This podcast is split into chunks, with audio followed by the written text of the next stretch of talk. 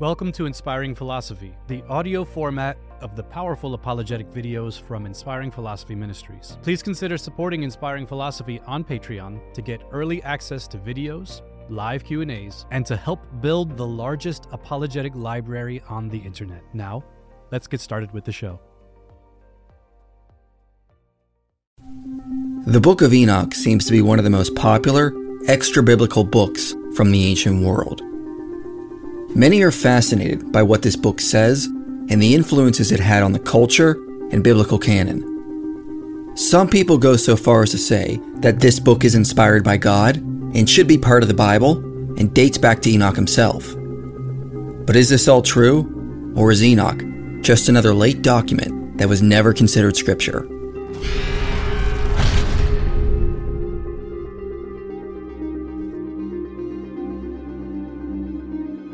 The Book of Enoch, or First Enoch, is a book that is probably a collection of different writings, later compiled together. The only complete copy is preserved in a late 15th to 20th century manuscript, written in an Ethiopic language. However, we have found various Greek, Coptic, and Latin fragmented manuscripts. Additionally, fragments in Aramaic have been found among the Dead Sea Scrolls. Overall, the content of Enoch most likely matches the time period between 400 BC and 200 AD. Many of the documents written during this time were referred to as pseudepigrapha. James Sanders notes this term refers to early Jewish literature, largely in the 200 BCE to 200 CE period, that resembles the Apocrypha or deuterocanonical literature, but is not included in the Jewish or Western Christian canons, or in the rabbinic literature. George Nickelsburg and James VanderKam summarize the teachings contained in this composite work. The sections represent developing stages of the Enochic tradition, each one building on the earlier ones, though not in the order in which they presently stand in the collection. Overall, they express a common worldview that characterizes this present world and age as evil and unjust and in need of divine adjudication and renewal. With the possible exception of the Book of the Luminaries, they focus on the common concern and expectation that a coming divine judgment will eradicate evil and injustice from the earth and will return the world to God's created intention. Their authority lies in their claim that they transmit divine revelation, which the patriarch Enoch received in primordial times, and which is made public in the last times to constitute the eschatological community of the chosen. In other words, the Book of Enoch was written and pieced together by multiple authors over a few centuries.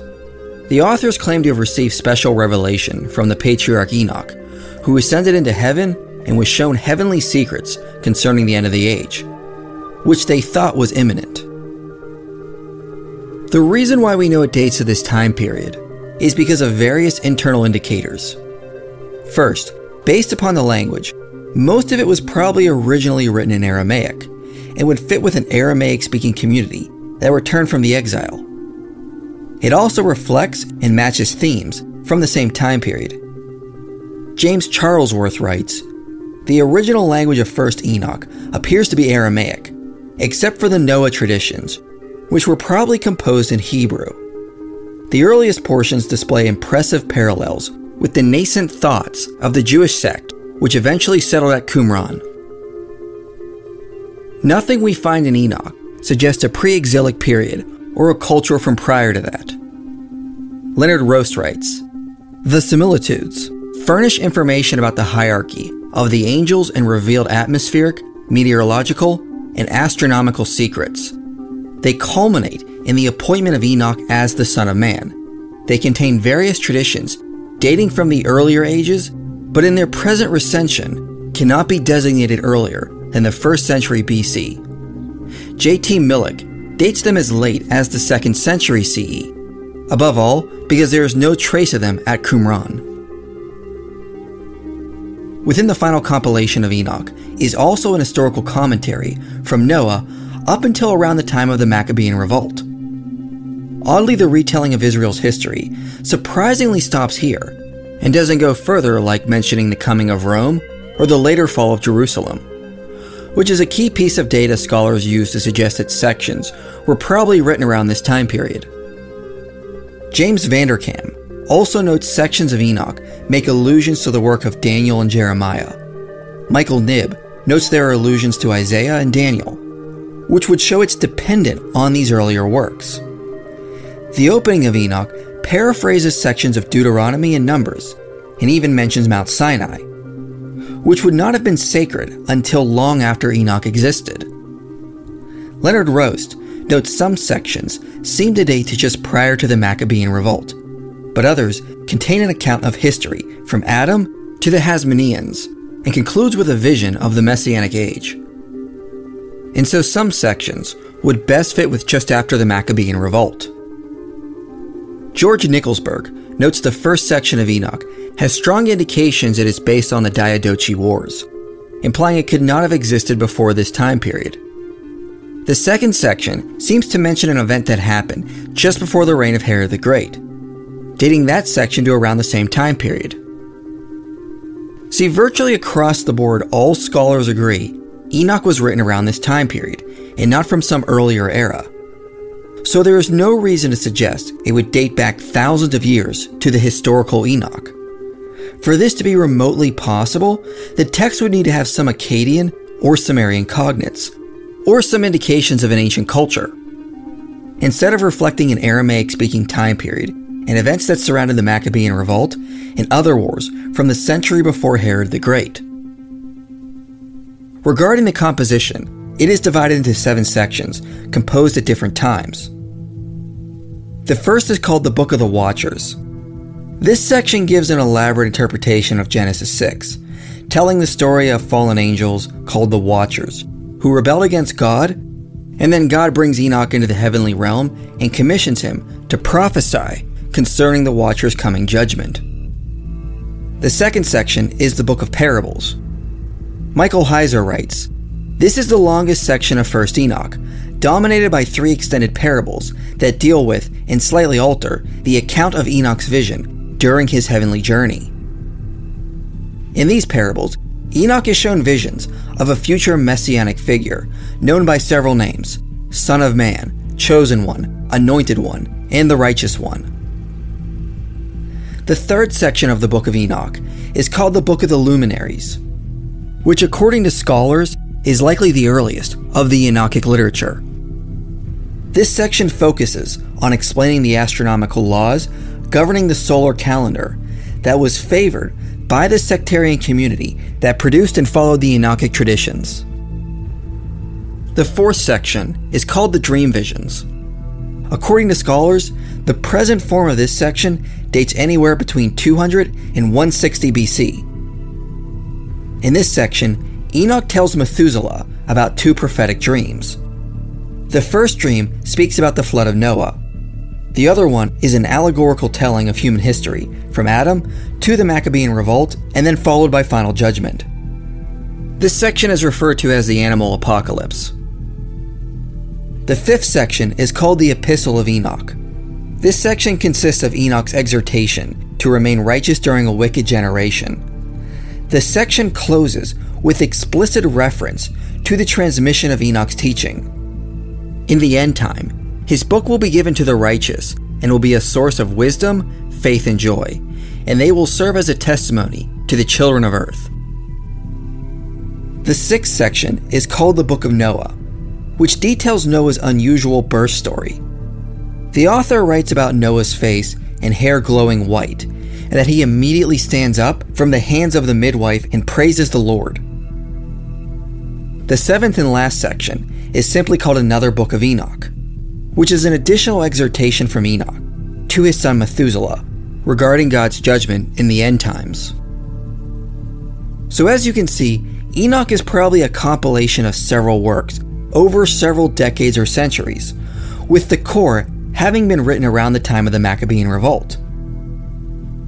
This collection is very valuable in helping us gain a better understanding of the historical and cultural context of the biblical world. However, there are some that argue Enoch should be considered sacred scripture. Well, other than the fact that it is a late document and most definitely doesn't go back to the historical Enoch, there are additional reasons that show it should not be part of Scripture. First, from what we can gather, no early Jewish author considered Enoch to be authoritative Scripture, like with how the works of Jeremiah or Isaiah were viewed. For the ancient Jewish authors, the biblical canon had a threefold division, known as the Law, Prophets, and Writings. That was, and basically still is, the shape of the Old Testament canon of Scripture. It is known by the acronym Tanakh. For instance, Ben Sira, the author of the Apocrypha book The Wisdom of Sirach, had a grandson who translated his writings into Greek around 130 BC.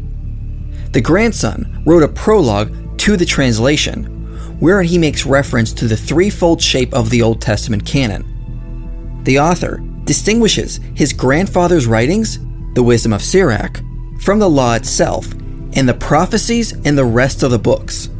That is, the law, the prophets, and writings.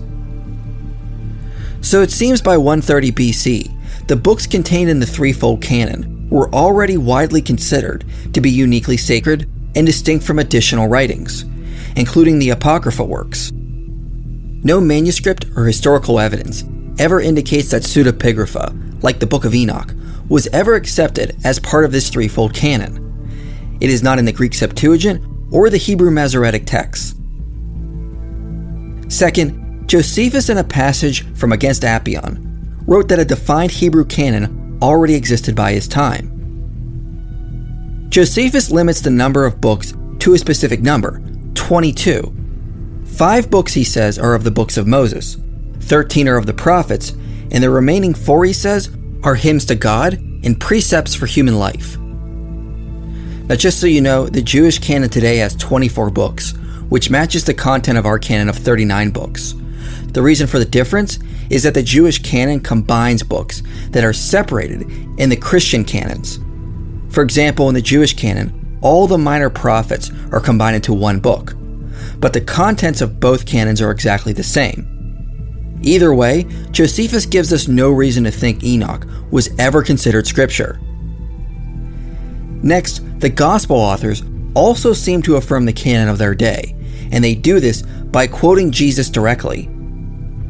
Luke 24 reads, These are my words that I spoke to you while I was still with you, that everything written about me in the law of Moses, and the prophets, and the Psalms must be fulfilled. Then he opened their minds to understand the scriptures. So Jesus seems to endorse the same threefold biblical canon, which, according to primary evidence from that time period, excluded the book of Enoch.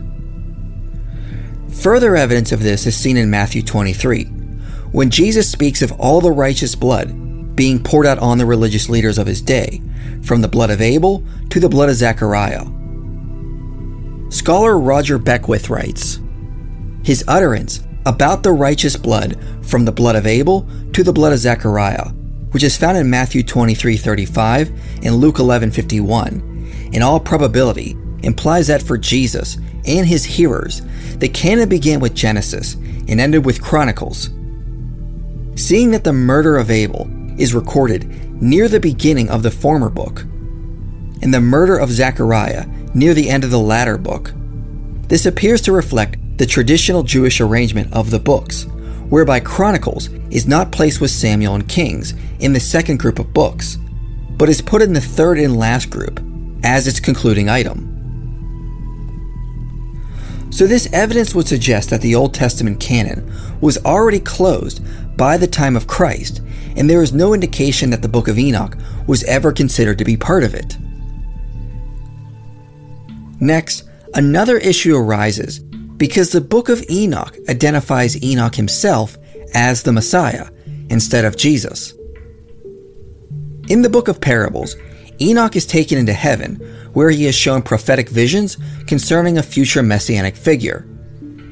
At the end of this section, Enoch states this And the head of days came with Michael and Raphael and Gabriel and Phanuel and thousands and tens of thousands of angels without number and he came to me and greeted me with his voice and said to me, You are that Son of Man who was born for righteousness, and righteousness dwells on you, and the righteousness of the head of days will not forsake you.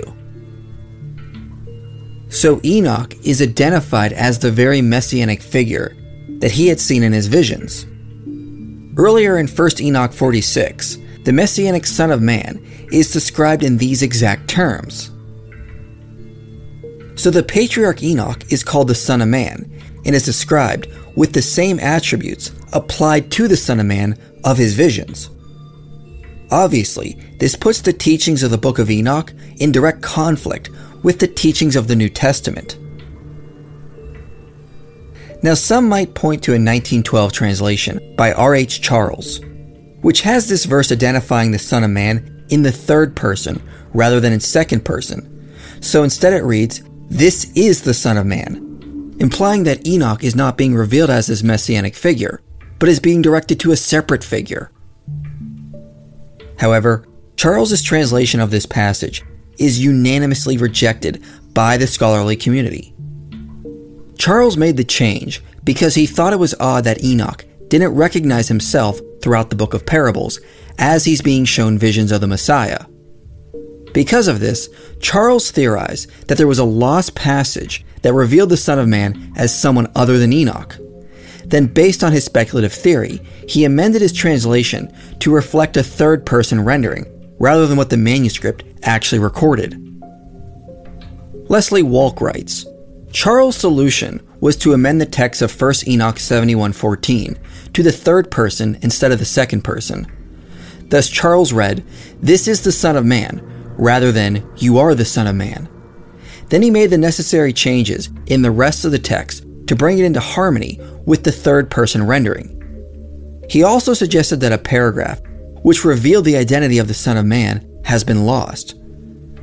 But this extensive emendation has no surviving textual basis in any of the manuscripts, and for this reason is to be rejected. As Walck explains, the biggest problem with Charles's translation is that there is no evidence to substantiate his theory of a missing passage on which his translation is based. For this reason, modern Enochic scholarship universally rejects Charles's translation of this passage. And so we have every reason to believe that the passage is claiming Enoch is the Messiah. And that, of course, presents a big conflict between the book of Enoch and the New Testament.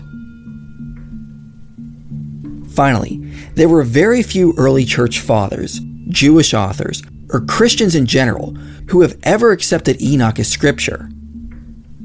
This book has almost been unanimously rejected throughout the centuries. Some might point to the Ethiopian Church, which includes the Book of Enoch in their canon. But what a lot of people don't realize is that the Ethiopian Church has a much more liberal and fluid concept of canon than the rest of Christianity. As Roger Cowley writes, in Ethiopia, the concept of canonicity is regarded more loosely than it is among other churches. Daniel Assefa says, One can say that Enoch and Jubilees are in the canon, although we need to be careful in our use of the term canon. The concept of canon is not as rigid as it is in the West.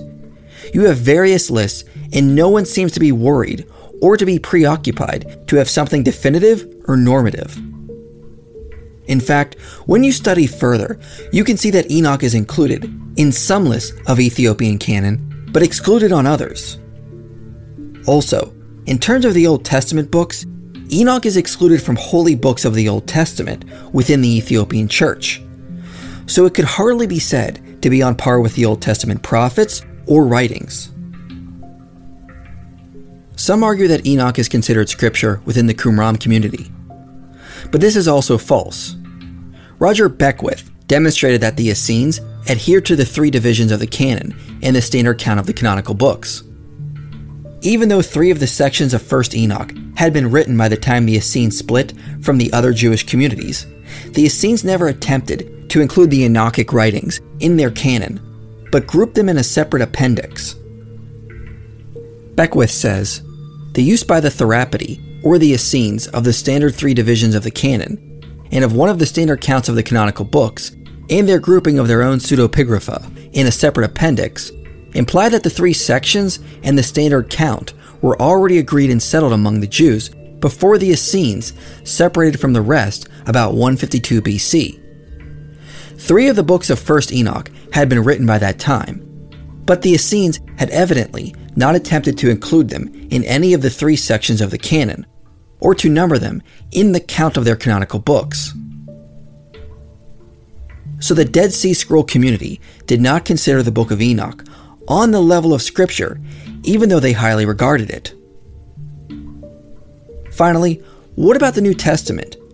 Jude quotes directly from Enoch, and other New Testament authors allude to it. If Enoch is not Scripture, why is it quoted in the New Testament? Dr. Michael Heiser responds to this by noting just as preachers today quote commentaries, journals, news periodicals, and even television shows to drive home or illustrate a point, so the biblical writers use external material to draw attention and make a statement. Paul quotes from pagan Greek poets. The psalmists and prophets borrow vocabulary and paraphrase material from ancient Egyptian, Mesopotamian, and Syrian literature. Jude quotes a book from the pseudepigrapha, ancient writings that falsely claim authorship by a biblical character.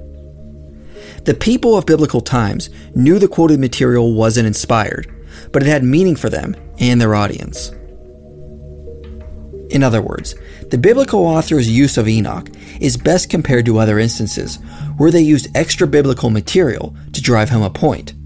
As Heiser explains, their use of extra biblical material does not require that the authors believe the material was inspired. It would be like a pastor today quoting a popular movie. Plus, in Acts 17, Paul quotes pagan works to make a point in Athens, but that doesn't mean pagan literature is scripture. Some might point to Matthew 22, where the Sadducees ask Jesus a question in an attempt to trap him. Jesus responds with, You are wrong because you know neither the scriptures nor the power of God. Then it appears he references the book of Enoch. So wouldn't this imply Jesus thought Enoch was scripture? Well, this would be to quote mine the passage. When Jesus used the scriptures, he quoted from them directly. In verse 30, he doesn't say something like, Have you not read? but simply states a fact about the resurrection that he is aware of. Then we see the scriptures he is referring to, which is brought up in verse 31 to 32. If Jesus was quoting from 1st Enoch, he would have quoted it directly, like he does just after this with Exodus 3 6. And he would have done so by saying something like, It is written, or have you not read? Instead, in verse 30, Jesus' reference about the resurrected body is just a fact he is aware of, that was also common in Jewish thought. And it is not just contained in the book of Enoch. So it is not something he is saying he is getting from the scriptures. The scriptures he is referring to are clearly brought up after this and directly quoted, and 1st Enoch isn't quoted here.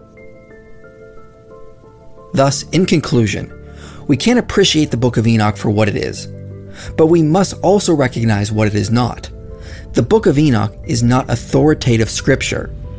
There is no evidence it was significant to Christ or the apostles, and it even contradicts their teachings in some places. Enoch gives us valuable insight concerning the beliefs of the culture and the time period that produced it. But the same culture also reveals they did not consider it to be the Word of God.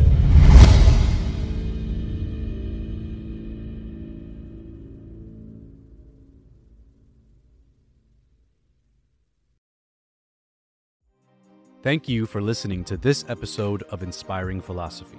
And a special thanks to the Inspiring Philosophy supporters who made this episode possible. If you enjoyed this episode and want to help the ministry of Inspiring Philosophy continue, prayerfully consider becoming a supporter of this show by visiting patreon.com forward slash inspiring philosophy. That's patreon.com forward slash inspiring philosophy. And if you want to watch Inspiring Philosophy videos, make sure to follow Inspiring Philosophy on YouTube.